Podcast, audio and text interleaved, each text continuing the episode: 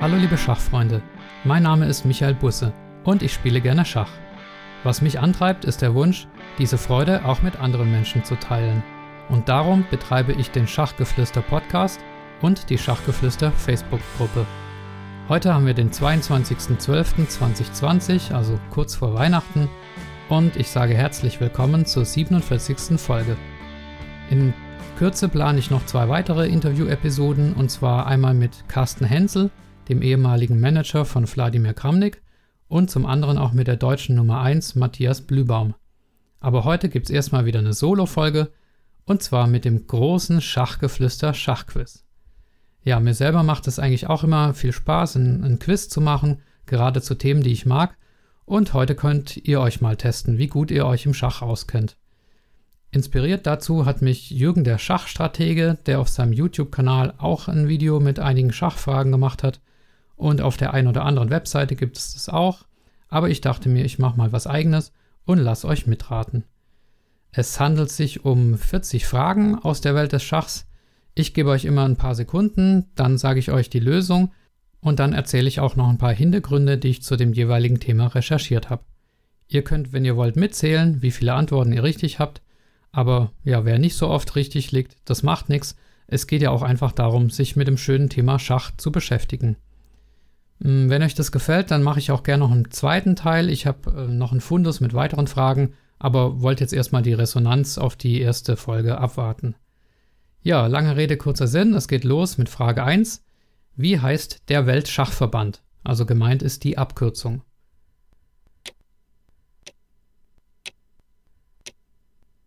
Richtige Antwort ist FIDE. Ähm, ja, das ist die Abkürzung für Fédération Internationale des Échecs, also Französisch für Internationale Schachföderation. Warum Französisch? Es war so, dass 1924 ein Schachturnier in Paris stattgefunden hat und der Franzose Pierre Vincent hat da die Gründung der FIDE bekannt gegeben, die von den Delegierten aus 15 Nationen beschlossen worden war. Und das war am 20. Juli, genau gesagt, 1924.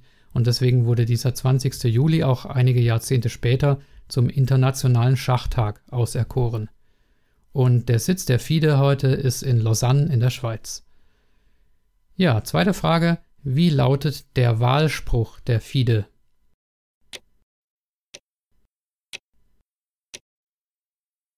Gens una sumus ist die richtige Antwort.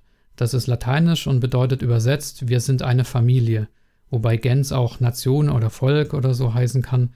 Aber ja, also ich finde den Spruch eigentlich ganz schön, weil er eben ja versucht, so eine internationale Schachgemeinschaft zu bilden. Und das sollte ja auch der Anspruch der FIDE sein. Die FIDE hatte bisher sieben Präsidenten, also relativ wenig für so eine lange Zeit. Und aktuell ist es Arkadi Dvorkovich aus Russland. Frage 3. Welchen französischen Ausdruck benutzt man, wenn man eine eigene Figur auf dem Schachbrett berührt, die man aber nicht ziehen will, sondern nur zurechtrücken will, zum Beispiel weil sie nicht mittig auf dem Feld steht? Die richtige Antwort ist Jadoub. Und ich merke gerade, das ist hier jetzt die dritte Frage zu äh, Französisch oder Lateinisch. Also ich glaube, das war auch die letzte. Ja, Jadoub ähm, bedeutet, ich rücke zurecht. Und das ist quasi eine Ausnahme von der Regel berührt geführt. Also wenn man die Figur berührt hat, muss man sie ja normalerweise auch ziehen. Und ähm, wenn man Jadub sagt, dann eben nicht, weil man sie dann halt, weil man dem Gegner damit signalisiert, man will sie nur zurechtrücken. Bei uns im Verein ist es manchmal so, dass äh, wenn man einen Fehler gemacht hat und dann einen Zug zurücknehmen will, im Training ähm, ist es ja manchmal erlaubt, im Spiel natürlich nicht. Aber dann, dann sagt man so, ja, hast du nicht gehört, wie ich Shadub gesagt habe? Ähm, so ist es natürlich nicht gedacht, aber ähm, ja, das ist auf jeden Fall Shadub. So, Frage 4. Wie hieß der Schiedsrichter des berühmten WM-Kampfes 1972 zwischen Bobby Fischer und Boris Spassky? Die Antwort lautet Lothar Schmid. Lothar Schmid ist ein Deutscher aus Bamberg und wenn ihr mehr über ihn und seine Erlebnisse mit Bobby Fischer hören wollt, und zu dem legendären WM-Kampf 1972, dann hört euch gern meine Folge mit Dr. Christian Hesse an. Der hat Lothar Schmidt getroffen und mit ihm über diesen WM-Kampf gesprochen und auch in unserem Interview davon erzählt. Frage 5. Wie heißt die App von Weltmeister Magnus Carlsen, bei der man gegen ein jüngeres Ich von Magnus Carlsen spielen kann. Ja, die App heißt Play Magnus und ähm, so heißt nicht nur die App, sondern so heißt auch sein äh, Unternehmen, seine ganze Firma. Die App gibt es seit Januar 2014 schon und das Unternehmen ist 2020 an die norwegische Börse gegangen und ist auch an weiteren Schachseiten beteiligt. Ja, und auf der App kann man quasi gegen verschiedene Spielstärken von Magnus Carlsen spielen, die eben nach Alter von ihm geordnet sind. Frage Nummer 6. Welcher Vorname kam bei den bisherigen Schachweltmeistern zweimal vor? Der Vorname ist Michael. Es gibt ja 16 anerkannte und unumstrittene Schachweltmeister. Die Einschränkung gibt es deswegen, weil es ja eine Zeit gab, in der zwei Schachverbände existierten und da gab es dann noch weitere Weltmeister, aber offiziell sind es nur die 16 und der einzige Vorname, der doppelt vorkam, ist Michael, nämlich, also Michael mit I, russisch, nämlich Michael Thal und Michael Botwenig, zwei russische Weltmeister. Frage 7. Was sagte man früher, wenn man die gegnerische Dame bedrohte? Man sagte Garde. Also doch nochmal was Französisches, okay. Ähm, das übersetzt oder bedeutet übersetzt, schützen Sie Ihre Dame. Oder einfach nur schützen Sie, aber gemeint ist, schützen Sie Ihre Dame. Und das war im Schach des 19. Jahrhunderts eine Warnung, die ein Spieler eben auszusprechen hatte, wenn er die feindliche Dame angriff, also ja, bedrohte. Und so wie auch die Warnung Schach, wenn man den König angreift, ist es heute eben nicht mehr Bestandteil der Schachregeln und allenfalls noch bei Freizeitspielern üblich. Äh, Frage 8. Nenne eine Eröffnung bzw. Eröffnungsvariante, die nach einem Tier benannt wurde. Ja, die Frage hatte ich auch schon als Weihnachtsrätsel auf dem schachlichen Adventskalender von schachtraining.de gestellt. Es gibt natürlich ganz viele verschiedene äh, Eröffnungen oder Namen, die da richtig sind. Zum Beispiel der Orang-Utan, der fällt einem als erstes ein. Ähm, das ist erstens B4. Oder dann gibt es noch ähm, verschiedene Aufbauvarianten, zum Beispiel der Igel oder die Drachenvariante oder der Hippopotamus-Aufbau oder im Englischen zum Beispiel die Great Snake Variation. Das sind so die Dinge, die mir als erstes einfallen aber es gibt natürlich noch weitere richtige Antworten. Also Bird zum Beispiel erstens F4, wobei das natürlich nicht nach einem Tier benannt wurde, sondern nach einem Schachspieler, der so hieß, aber das würde ich auch mal gelten lassen.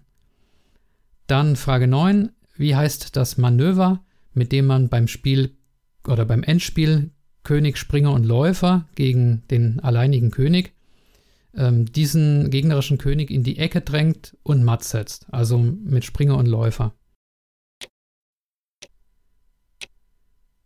Ja, das Manöver nennt sich W-Manöver.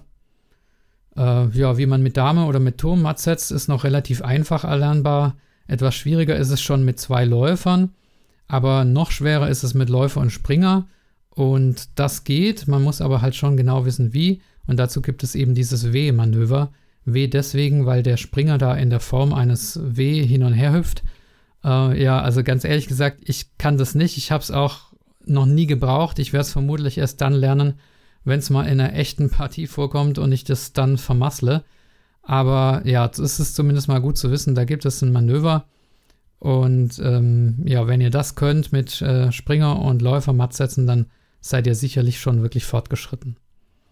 Frage 10. Wie viele Felder hat das Schachbrett bei der Vier-Spieler-Variante? Ja, ich glaube, das war eine schwere Frage. Die richtige Antwort lautet 160. Ähm, Vierer-Schach oder Vier-Schach oder Vier-Spieler-Schach, das ist halt eine Schachvariante, bei der eben vier Spieler gegeneinander antreten können. Das Feld sieht aus wie ein Plus. Also konkret ist es ein ganz normales 8x8-Feld und dann sind an jeder Seite noch drei Reihen drangehängt. Also 64 Felder plus 4 mal 3 mal 8 das sind also insgesamt 160 Felder. Ja, und beim Spielen ist es so, dass sich da ganz andere Strategien auch ergeben. Zum Beispiel sind die Randbauer wichtiger und sollten früher ins Spiel gebracht werden. Und auch der Läufer ist offenbar deutlich stärker als der Springer.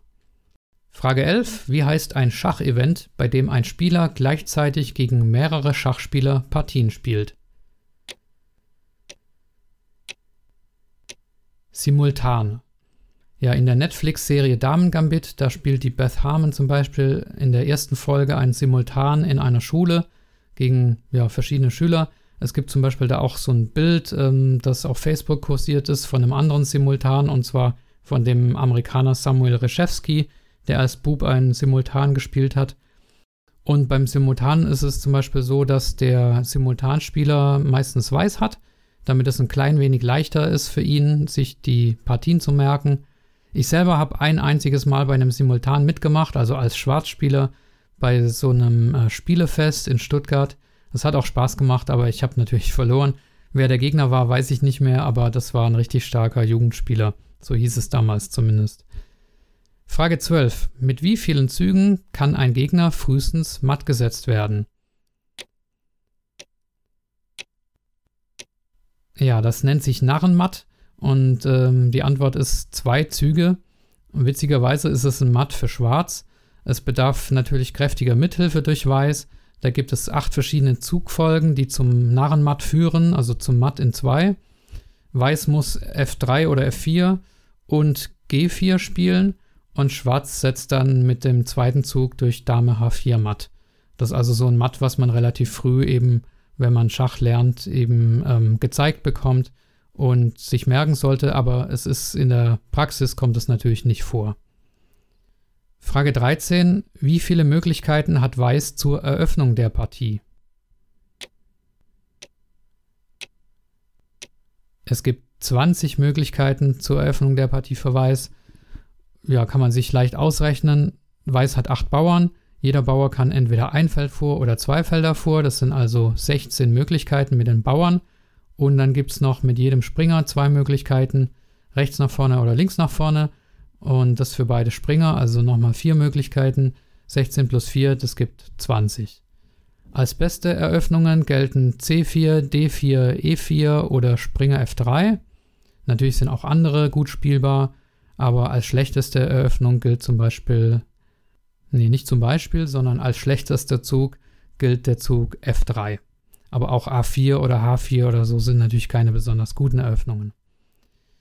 Ähm, Frage 14. Welche Leistungszahl oder Wertungszahl gab es in der Bundesrepublik Deutschland vor der DWZ, vor der deutschen Wertungszahl? Antwort lautet Ingo-Zahl.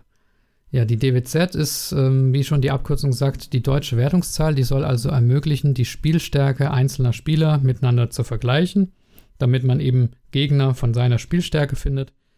Natürlich auch zum äh, den eigenen Fortschritt zu messen. Im Tischtennis zum Beispiel gibt es das auch seit einigen Jahren mit dem TTR, das Tischtennis-Rating.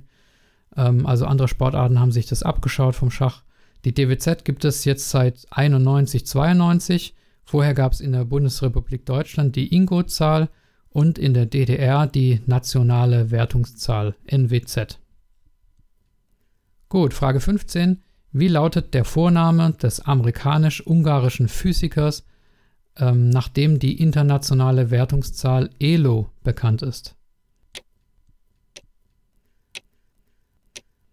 Richtige Antwort ist ARPAD. A-R-P-A-D.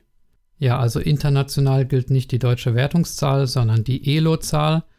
Und weil das eben anders als die DWZ keine Abkürzung ist, sondern ein Nachname, schreibt man bei ELO auch das L und das O klein.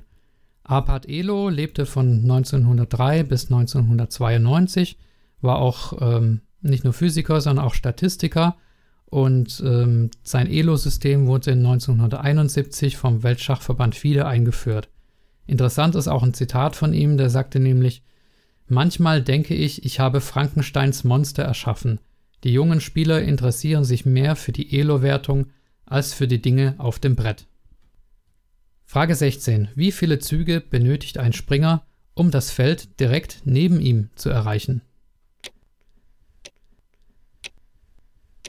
Ja, da muss man mal kurz nachdenken. Also was König, Dame und Turm in einem einzigen Zug können, und der Läufer ja bekanntlich gar nicht, weil er nur diagonal ziehen kann. Dafür benötigt der Springer eben drei Züge. ja, das ist jetzt akustisch schwer äh, zu beschreiben. Stellt es euch auf ein Brett vor oder baut ein Brett auf, wenn ihr das noch nicht äh, kennt oder wisst. Und äh, dann seht ihr das vor euch, äh, was für Möglichkeiten es gibt. Ähm, ein Brett oder ein Feld neben einem zu landen, da braucht der Springer drei Züge. Manchmal ist es eben wichtig, um den Springer umzugruppieren auf ein, auf ein besseres Feld. Nummer 17. Der erste Weltmeister war Wilhelm Steinitz aus Österreich. Wer aber war die erste Weltmeisterin? Die erste Frauenweltmeisterin im Schach war Vera Menschik. Das war eine tschechisch-britische Schachspielerin und ihre historische Elo-Zahl beträgt 2535, also eine sehr starke Spielerin zu ihrer Zeit. Ihr zu Ehren bekommt auch die Siegermannschaft der Frauenschach-Olympiade alle zwei Jahre den Vera Menschik Cup. Wer mehr über Vera Menschik wissen will, dem kann ich den Podcast Schach on Air empfehlen. Da gibt es eine Folge zu ihrem Leben und auch mit Beispielpartien. Frage 18. Wie lautet der Name des berühmten Schachcafés in Paris, in dem über mehrere Jahrhunderte hinweg berühmte Schachspieler und auch Politiker zusammentrafen? Das Café heißt oder hieß Café de la Régence. Schon wieder was Französisches. Ähm, ja, es heißt, dass dieses Café zwischen 1750 und 1850 ungefähr das Zentrum des äh, Weltschachs war. Régence ist der Name einer Zeit von 1715 bis 1723, als nämlich ein Herzog in Frankreich an der Stelle eines noch unmündigen Königs äh, herrschte. Und das Café wurde dann eben nach dieser Episode äh, oder Epoche ähm, benannt. Heute ist in den Räumlichkeiten ein marokkanisches Tourismusbüro untergebracht, ohne Bezug zum Schach, aber es ähm, war eben damals ein wichtiges Zentrum und auch Napoleon und weitere große Persönlichkeiten waren dort zu Gast. Frage 19. Wer ist der jüngste Großmeister aller Zeiten? Das ist Sergei Kajakin. Ja, der russische WM-Herausforderer von Magnus Carlsen aus dem Jahr 2016 ist tatsächlich der jüngste Großmeister, den es je gab, immer noch. Und er war damals zwölf Jahre und sieben Monate alt, als er den Großmeistertitel errang. Der zweitjüngste ist der Inder Gukesh, der war auch zwölf Jahre und sieben Monate, aber ein paar Tage mehr. Und der jüngste Deutsche ist äh, Vincent Keimer. Nummer 20. Welcher Schachmeister spielte das sogenannte Opera Game oder Opera House Game, so wird es auch genannt. Die Antwort lautet, das war Paul Murphy, nee, Paul Morphy muss man sagen, also mit O und nicht mit U geschrieben, aus den USA. In der Schachgeschichte gibt es ja viele, viele berühmte Partien und eine, die man auf jeden Fall kennen sollte, ist das äh, Opera House Game. Das wurde gespielt im Jahr 1858 zwischen Paul Morphy, der zu seiner, äh, zu seiner Zeit also der weltbeste Schachspieler war und äh, eine Europareise gemacht hat, und zwei, ja, ich glaube, man kann sagen, Adligen namens Herzog Karl von Braunschweig und Graf, jetzt wird es wieder französisch, Isoard de Vauvenargues oder so ähnlich. Also die haben in ja, beidseitiger Beratung die schwarzen Steine geführt und äh, Morphy war weiß und hat eben sensationell schön matt gesetzt. Ich weiß nicht, wie die sich beraten haben, denn die Partie fand während einer Opernvorstellung statt. Das war die Uraufführung von der Oper Der Barbier von Sevilla in Paris und deswegen eben auch äh, Opera Game oder Opera House Game.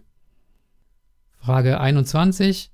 Wer schrieb den Roman Die Schachnovelle, bei dem an Bord eines Passagierdampfers Schach gespielt wird? Da muss man sich im Schach nicht auskennen, sondern vielleicht kennt ihr das auch aus dem Schulunterricht. Ähm, die Antwort ist Stefan Zweig. Der Roman entstand während des Zweiten Weltkriegs im Exil in Brasilien. Und ja, wie gesagt, es wird auch vielfach als Schullektüre verwendet, spielt auf einem Kreuzfahrtschiff und handelt von einer Schachpartie zwischen dem fiktiven amtierenden Schachweltmeister und einem gewissen Dr. B. Aber in Wirklichkeit geht es nicht so sehr um die Schachpartie, sondern mehr um die psychischen Abgründe dieses Dr. B., der also von der Gestapo gefangen genommen worden war. Ähm, ja, aus meiner Sicht jetzt kein Buch für, für Genießer, sondern eher ähm, schwerere Kost, aber trotzdem eben ein absoluter Klassiker und sehr bekannt. Wurde auch 1960 verfilmt und soll offensichtlich 2021 auch nochmals ganz neu in die Kinos kommen. Nummer 22. Wie heißt eine Schachvariante, bei der Schlagzwang besteht und derjenige Spieler gewinnt, dessen Steine alle geschlagen wurden? Räuberschach ist die richtige Antwort. Ja, es gibt äh, viele Schachvarianten, also Viererschach hatten wir vorher schon, dann gibt es äh, Chess 960, es gibt No-Castling-Schach, es gibt Tandem-Schach, Dreispieler-Schach, Janus-Schach, King of the Hill, Horde und so weiter. Mir gefällt ja das klassische Schach am besten, aber die Variante mit Schlagzwang, ähm, wo man eben schlagen muss, nennt man eben Räuberschach. Frage 23 und ihr merkt es vielleicht, ich habe eine kleine Vorliebe für historische Fragen. Wie lautet der Name des Schachautomaten, der von Wolfgang von Kempelen gebaut wurde und Ende des 18. Jahrhunderts an den europäischen Höfen für Erstaunen gesorgt hat. Das war der berühmte Schachtürke. Das war natürlich nicht wirklich ein Schachcomputer, sondern es saß offenbar eine Person in dieser Konstruktion drin, die die Züge ausgeführt hat. Und wer dazu mehr wissen will, da verweise ich auf die eigene Schachgeflüster-Episode, die ich zu Schachcomputern verfasst habe. Die Nummer weiß ich gerade nicht, aber wenn ihr auf YouTube das eingebt, dann ähm, findet ihr es auf jeden Fall. Das war relativ am Anfang. Frage 24. Wie heißt das Schachdorf in Sachsen-Anhalt, in dem schon seit vielen Jahrhunderten von ganz vielen Einwohnern Schach gespielt wird? Das ist das Schachdorf Ströbeck. Und ähm, ja, Schachdorf ist tatsächlich auch offizieller Namensbestandteil. Im Jahr 1011 soll angeblich ein vornehmer Gefangener des Bischofs von Halberstadt, das ist eine Stadt in der Nähe oder eine Stadt, zu der Ströbeck heute gehört, der soll seinen Gefängniswächtern das Schachspielen beigebracht haben. Und seitdem wird im Schach, äh, in diesem Schachdorf vermehrt äh, Schach gespielt. Es hat auch eine Anerkennung als immaterielles Kulturerbe bekommen inzwischen. Und ich hoffe auch, dass ich es in Kürze schaffe, dazu mal eine eigene Episode aufzunehmen, eine Interview-Episode sogar, Geplant ist es schon länger, aber ja, wie gesagt, demnächst wird es dann hoffentlich im Januar, Ende Januar ist es geplant. So, thematisch ein kleiner Cut. Bevor wir zu Frage 25 kommen, wollte ich noch einen kleinen Hinweis loswerden. Und zwar, wenn ihr den Lockdown nutzen wollt, um euren Kindern Schach beizubringen, dann gibt es da jetzt eine ganz tolle Möglichkeit, auch für kleine Kinder. Und zwar über den neuen YouTube-Kanal Grenke Chess Kids.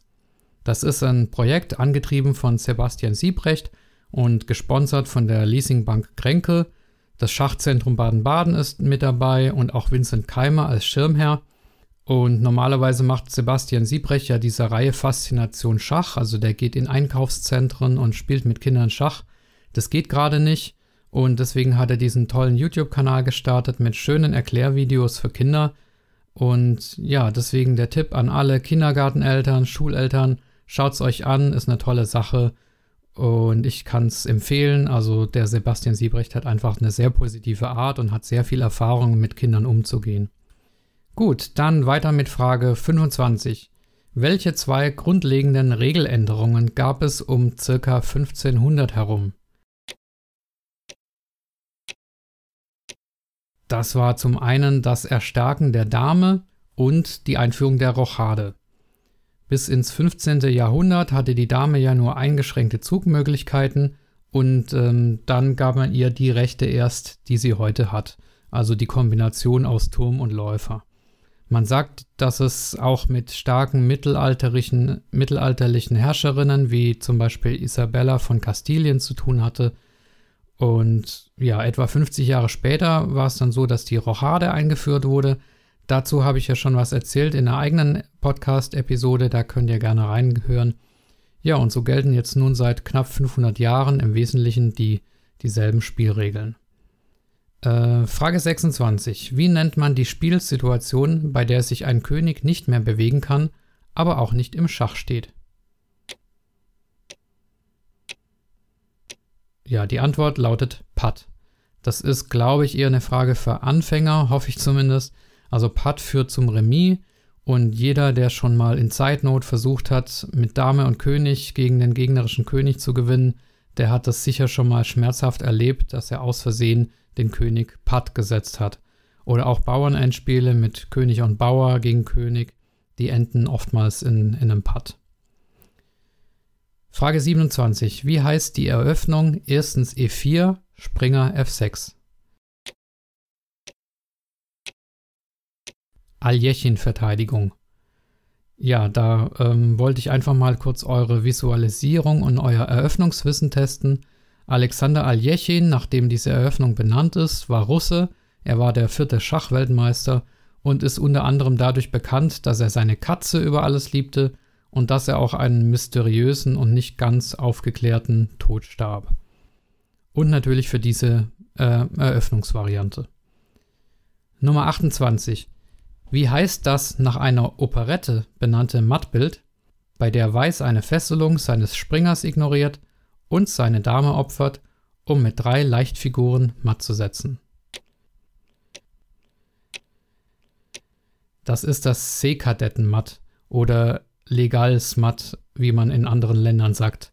Legal war ein französischer Schachspieler, schon wieder Thema Frankreich. Ich weiß nicht, was bei mir in der Vorbereitung der Sendung los war aber die Franzosen scheinen eine äh, starke Rolle gespielt zu haben im, im Schach. Ja, das Seekadettenmatt, das ist so klassischerweise nach dem Narrenmatt, das ja vorher vorkam, und dem Schäfermatt mit diesen Schwachstellen auf F2 bzw. F7 ist es das dritte Mattbild, das man so kennenlernt. Und es kam 1876 in der Operette Der Seekadett als Lebensschachpartie zur Aufführung und daher dieser Name. Ähm, ja, gut, dann Frage 29. Wie nannte man früher Schachpartien, die aus Zeitgründen abgebrochen wurden, um zu einem späteren Zeitpunkt fortgesetzt zu werden? Die nannte man Hängepartie. Das Wort ist ja heute noch im allgemeinen Sprachgebrauch vorhanden. Beim Schach gibt es es heutzutage nicht mehr, aber es war eben so, wenn der Tag fortgeschritten war und das Spiel am nächsten Tag fortgesetzt werden sollte, dann wurde es eben unterbrochen. Jetzt gab es aber ein Problem, nämlich der Spieler, der als nächstes am Zug war, der hätte ja einen Vorteil gehabt, weil er den Abend nutzen konnte, um den nächsten Zug zu analysieren, während der andere seine Analyse in Abhängigkeit des nächsten Gegnerzuges äh, hätte machen müssen. Und um diesen Vorteil auszugleichen, wurde der letzte Zug vor dem Abbruch nicht gespielt, sondern nur aufgeschrieben, in einen Umschlag getan und dem Schiedsrichter gegeben. Und ja, am nächsten Tag wurde dann dieser Zug ausgeführt, der im Umschlag drin war, und dann konnte das Match fortgesetzt werden. Das ist eine Hängepartie. Ziffer 30. Wie nennt man es, wenn ein Spieler seinen Bauern auf die letzte Reihe überführt, aber ihn dann nicht in eine Dame umwandelt, sondern in eine andere Figur? Das nennt man Unterverwandlung. Es gibt ganz viele Schachprobleme und Schachkompositionen, deren Schönheit eben darauf beruht, dass der Bauer nicht in eine Dame verwandelt wird, sondern dass eine Unterverwandlung stattfindet, oftmals in einen Springer.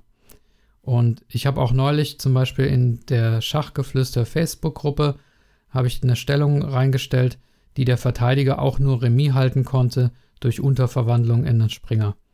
Aber klar, meistens ist halt doch die Dame die beste Figur, in die man den Bauern verwandeln kann.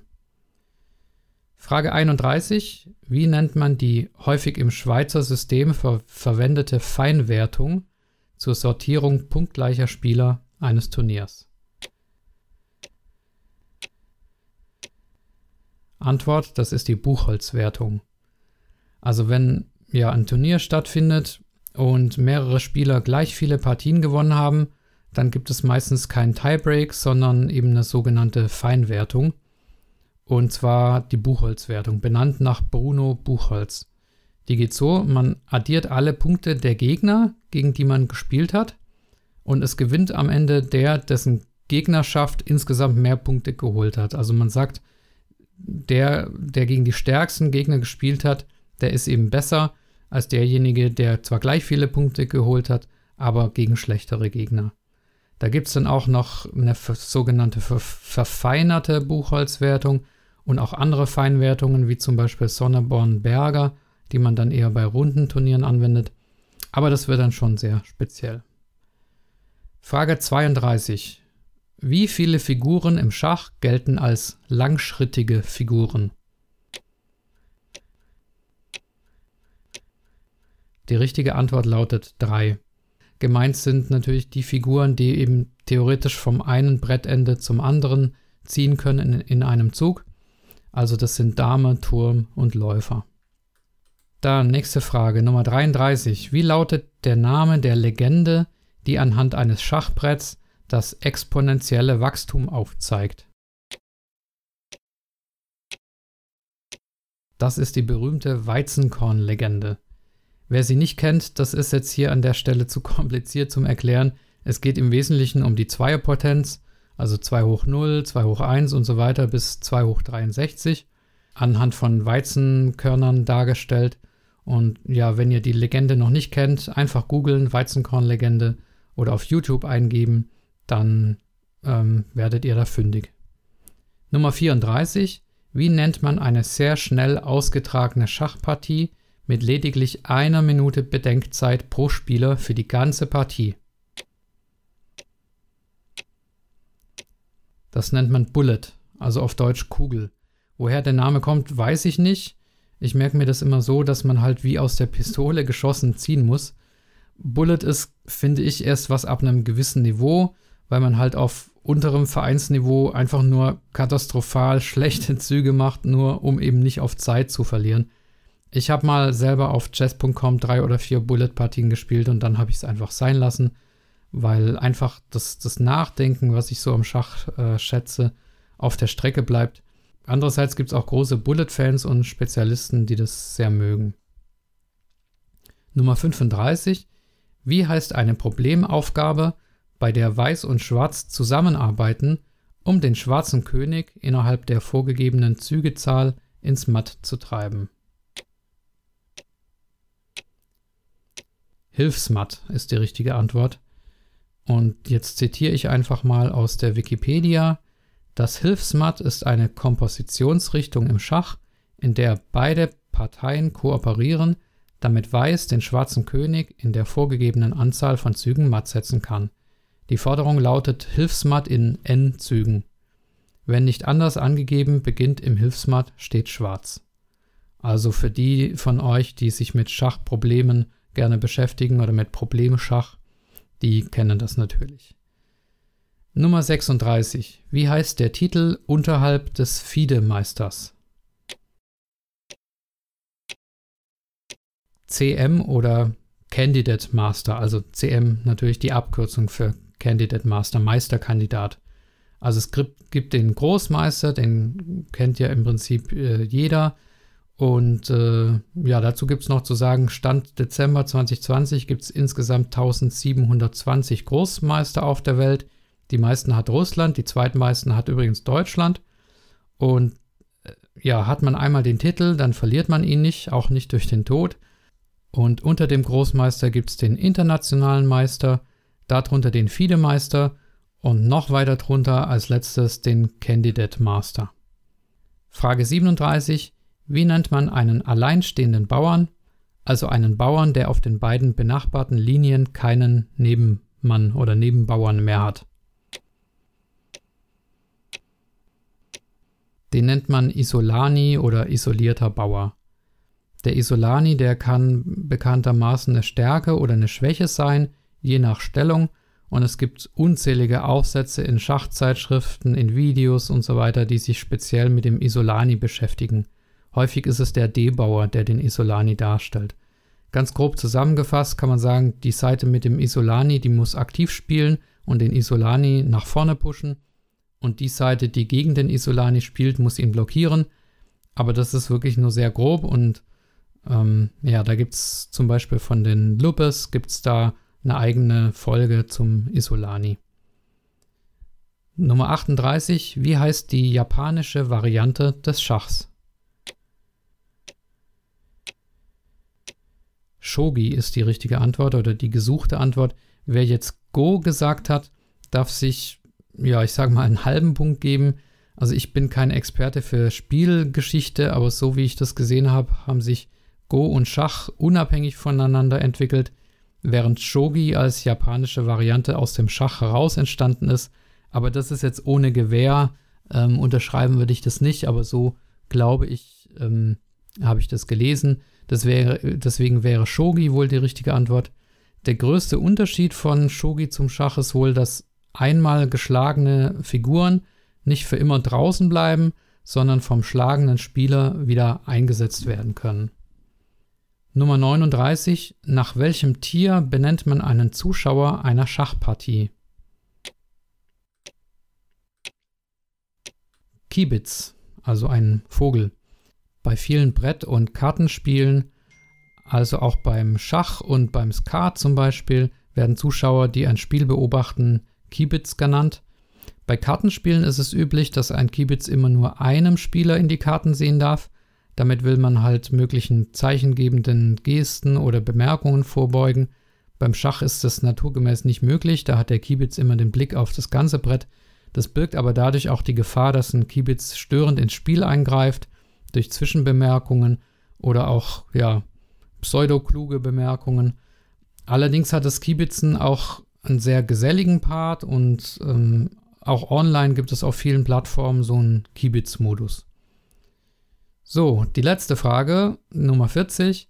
Wie bezeichnet man die schriftliche Aufzeichnung einer Schachpartie, anhand der die Züge nachvollzogen werden können?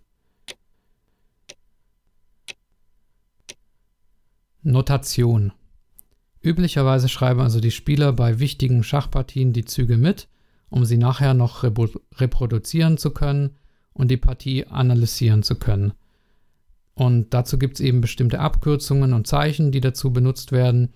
Und wer jetzt nicht ja, wirklicher Anfänger ist, der kennt es natürlich. Vielleicht ist euch nur das Wort dafür nicht eingefallen, dann ist es auch nicht so schlimm. Ähm, ja, Punkt gibt es natürlich nur, wenn man das Wort Notation ähm, auch tatsächlich genannt hat. Ja, das waren schon die 40 Fragen. Ich bin jetzt wirklich gespannt, wie viele Punkte ihr hattet, ob ihr es schwer fandet, ob ihr es einfach fandet. Ich glaube, man muss sich schon ein bisschen mit dem Schach beschäftigt haben, eine Weile, damit man die Fragen beantworten konnte. Ähm, schreibt mir doch bei YouTube in die Kommentare rein oder auch bei Apple Podcasts oder per E-Mail an schachgeflüster.gmail.com oder in die Facebook-Gruppe, wie ihr das fandet, vom Schwierigkeitsgrad her und auch generell die Idee eines Quiz. Und ja, dann bin ich gespannt, ob es noch eine zweite Episode geben soll oder nicht. Freuen würde ich mich auch über eine PayPal-Spende. Ähm, das Geld fließt vor allen Dingen in die Mikrofone, die ich an die Interviewgäste verschicke für die Tonqualität. Falls ihr das machen mögt, dann könnt ihr unter paypal.me slash Schachgeflüster schauen und da gibt es eben die Möglichkeit zu spenden. Und wenn ihr mir noch einen anderen Gefallen tun wollt, dann abonniert auf YouTube den Kanal. Ich bin bei 800 Kanalabonnenten momentan und die magische Grenze sind 1000, da fehlen noch 200 und bei 1000 Abonnenten werde ich mir dann auch ein kleines Abonnenten-Special überlegen. Also helft mir und abonniert den Kanal, da wäre ich euch sehr dankbar. Gerade kam übrigens auch noch eine Nachricht rein und zwar wurde der Frederik Swane, der Bruder von Rasmus Swane, wurde tatsächlich Weltmeister bei den U16 Weltmeisterschaften im Online-Schach. Also an der Stelle herzlichen Glückwunsch, Frederik Swane, toller Erfolg und es zeigt, dass es gut um das deutsche Jugendschach bestellt ist. Ja, dann bis zur nächsten Episode würde ich sagen. Es kommt um den Jahreswechsel herum oder vielleicht auch kurz danach noch was. Das ist schon mal klar. Es sind, wie gesagt, zwei Interviews anberaumt. Ich wünsche euch frohe Weihnachten, Gesundheit uns allen ein besseres Jahr 2021. Weiterhin viel Freude beim Schach und gut Stellung. Macht's gut. Tschüss. Euer Michael.